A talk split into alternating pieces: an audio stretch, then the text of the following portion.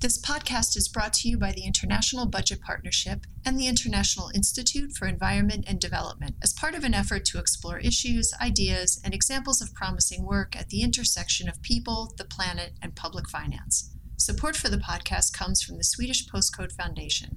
While no countries will be spared the negative impacts of climate change, developing countries, especially the least developed, will be hit hardest because of their location, often greater economic reliance on natural resources, and their limited capacity to prevent or respond to climate hazards. These same factors also apply to people, with strong evidence that those who are poor will be disproportionately affected by climate change. Through the Paris Agreement, the global community has committed to protecting those most at risk from extreme weather events, helping them recover, and building resilience to unavoidable climatic changes. To tackle these adaptation issues, governments and businesses are mobilizing massive amounts of money. Unfortunately, too little is reaching the communities and people who need it most.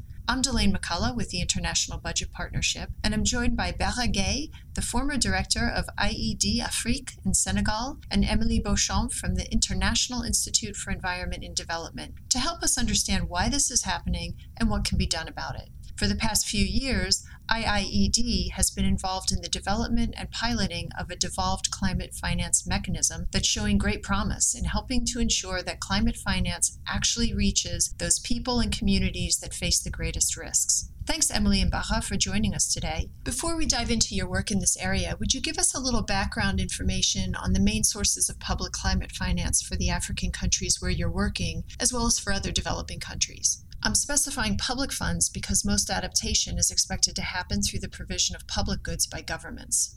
Thank you very much. Actually, the primary sources of uh, climate finance is national budget. But the true reality is that there are very, very, very small amounts of resources that are devoted to support climate finance at local level. Therefore, our countries rely mainly on the international large-scale funds like the Green Climate Funds. Alongside these funds, you also have some bilateral funds that are progressively coming into play in our countries. Thanks, Bara. I think the situation you've described is what we're seeing in much of Africa and in Asia and in, to some extent in the lesser developed countries in Latin America, where you've got governments relying mainly on domestically generated resources, which are too often insufficient to address the need. And so they're turning to the larger sources of international finance. And Emilie, can you speak to some of the challenges and some of the trends that we've been seeing in this area? Well, the main challenge is actually that there is, first, not enough money being channeled channeled into climate finance. So even with pledges from the COP in Copenhagen in 2015, countries are supposed to commit 100 US billion dollars from 2020 to climate finance, but we know this is not going to happen because there's just a very small portion of that being implemented already. And even then, IIED research has shown that in recent years, there's only one on ten dollars of that funding that reach the local level goals. So money is not reaching where it matters most, and it's not taking into account local people's priorities that's really why we need more devolved climate finance in general. And that by that I mean finance that reaches people that are really at the front line of the climate crisis. So the men, women, and children that are facing everyday effects of the changes and the shocks, like drought, floods, and they have to change their way of life, and that endangers their health and ultimately their lives. Given that there's a significant focus both within governments through their NDCs and at the international level, there's a lot of certainly talk and commitments about making adaptation investments that address the needs of vulnerable people and communities. So, what are some of the factors that are getting in the way of this actually happening? Well, some of the factors are some of the capacities that the government have at the moment to integrate climate into their planning mechanisms. That requires the inclusion of climate risks in their prediction, but also in the way that they make decisions. Actually, one of the key points around devolved climate finance is to create different types of channels through which the money can reach local levels. So that can be through local government structures like local councils, communes, or districts, but that could also be through projects, community based initiatives, engaging with local entrepreneurs and cooperatives. And actually, the key is to really include the relevant people in the conversation, which is not happening at the moment. Thanks, Emilie. Bara, maybe you could speak a little bit to how countries have been responding to these challenges. Well, there are different type of responses. One of them is to try to build the capacity of local actors, meaning local governments and communities, to be able to design adaptation investment project. But at the same time, also they are trying to develop adaptation projects which involve a set of stakeholders, including representative of government, communities, and civil society organization to work together to build uh, some capacity to really access to this kind of funding.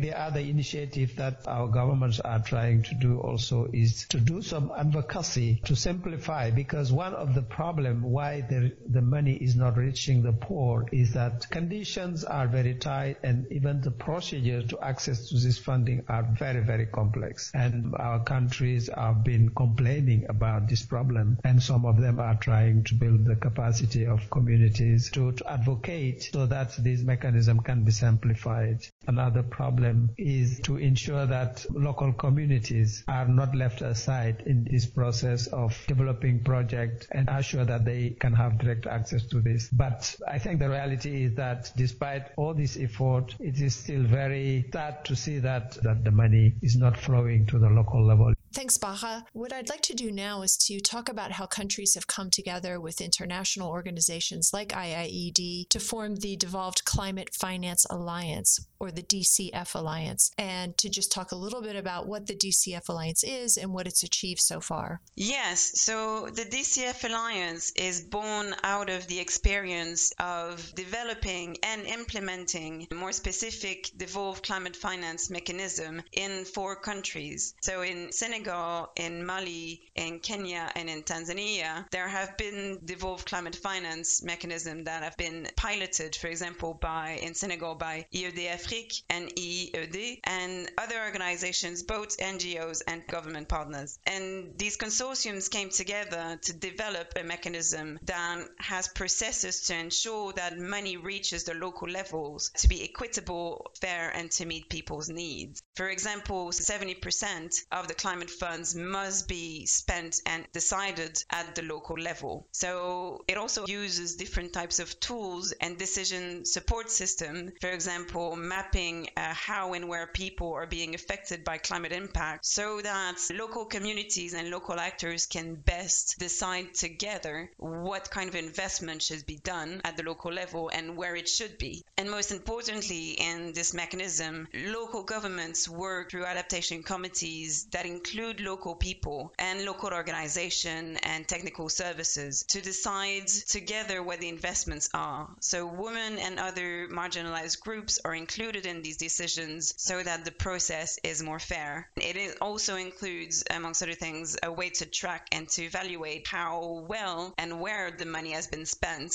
So these are some of the technical details. But since 2012, the DCF mechanism has been successfully implemented in different areas in Senegal, Kenya, Tanzania, and Mali, and hopefully it's going to go to other countries soon. Thanks for that overview, Emilie. It sounds like this approach has a lot of potential to address some of those issues that we've been discussing. It might be useful to take a look at what's happening in one or two countries. Bara, could you help us with that? The Senegal experience is quite similar to the Mali experience because the DCF has been implemented in West Africa by a consortia of three organizations, uh, the Near East Foundation, IIED, and IED Afrique. I think, as Emilie just said, the end goal of is really to ensure that the model that we have been piloting in this country is integrated in the national public finance system. And in Mali, NEF has been working with ANICT, which is the main national organization in charge of funding local development so that she can become a, a GF national implementing entity based on the DCF model and the process is working very well. At the same time in Senegal, we have been working with the national local Development Program, which is in charge of financing local development to ensure that climate change is really mainstream in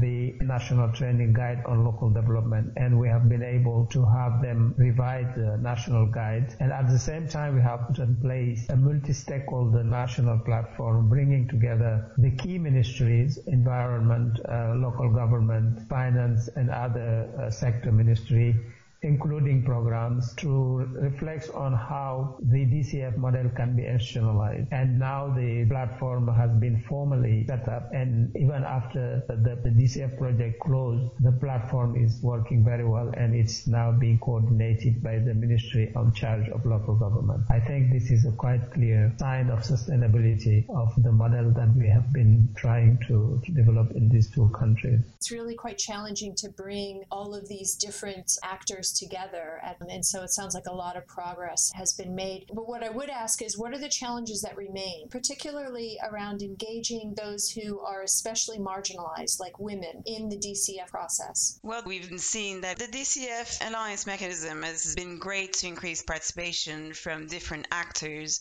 And one of the key points that we've heard back from people engaged in it is that it creates new and lasting relationships. So it actually creates ways of working together that have outlasted the life of the project project and make sure that the inclusion and participation is becoming a way of making planning and decisions. What we've noticed though is that there is still more work to be done to truly integrate women's voices into planning and decisions. And that is especially the case in cultures where women don't traditionally have a place in this. So one of the great lessons that we've learned is that we really need to work to bring women in each and every step of the way. Doing it just at the beginning, the middle, and the end is, is not enough it really needs to be a further accompaniment process. And then how do you support the women through the process? Is it just a matter of bringing them into the discussions or their additional capacities and other types of support that they need to have really meaningful input? There have been some actions that have been implemented in both countries to strengthen the leadership capacity of women. If you take the case of Senegal, there is a parity law, which means that you will have equal numbers of women and men in the municipal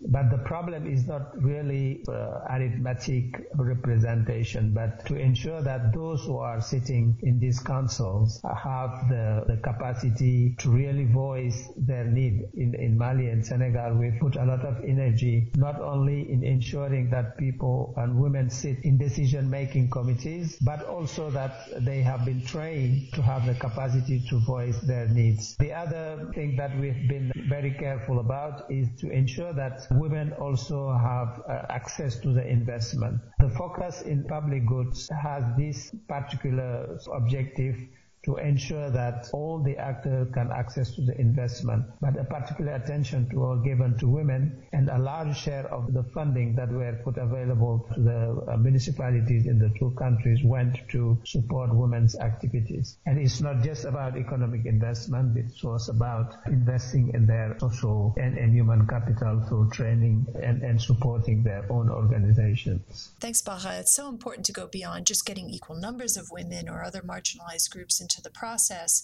into providing them with the ability and with the platforms that they can use to have a real impact. Well, we're getting near the end of time, so my final question is going to be what's next for Devolved Climate Finance? There are a few initiatives already underway through the Alliance, and also in West Africa, the process of uh, institutionalization of the model is underway. One of the steps is to ensure that the alliance is strengthened and widened to ensure that other experiences are brought in so that we can have different perspective and different approach to DCF. The other step is to ensure that the platform in Senegal is really working well and we are working with the ministries in charge of local government to really provide the space for local government representatives to take a, a good place in this platform. At the same time in Mali, the accreditation process is progressing very well and we have to ensure that after the accreditation is completed, that the model which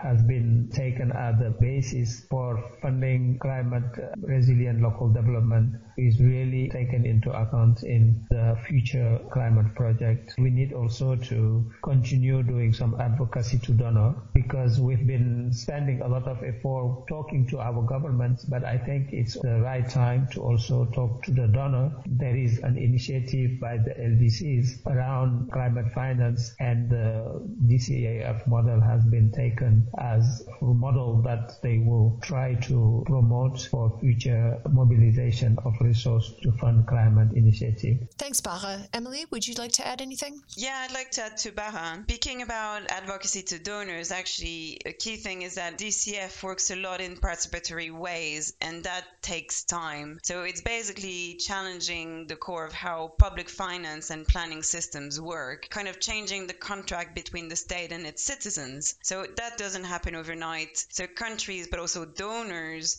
they really need to be open and ready for long term programs to different ways of managing money, relationships, and generally of new ways of doing development. So that's part of the next steps. Well, I really want to thank you and Bara for joining us today, and we look forward to seeing where Devolve Climate Finance goes next. Merci, Delaine. Thank you very much. And thanks to our listeners. If you'd like to learn more, visit www.iied.org and search on DCF for links to resources and contacts on devolved climate finance. And please visit www.3ppodcast.org. That's the number 3 ppodcast.org for links to this and other episodes of the People, Planet, and Public Finance podcast.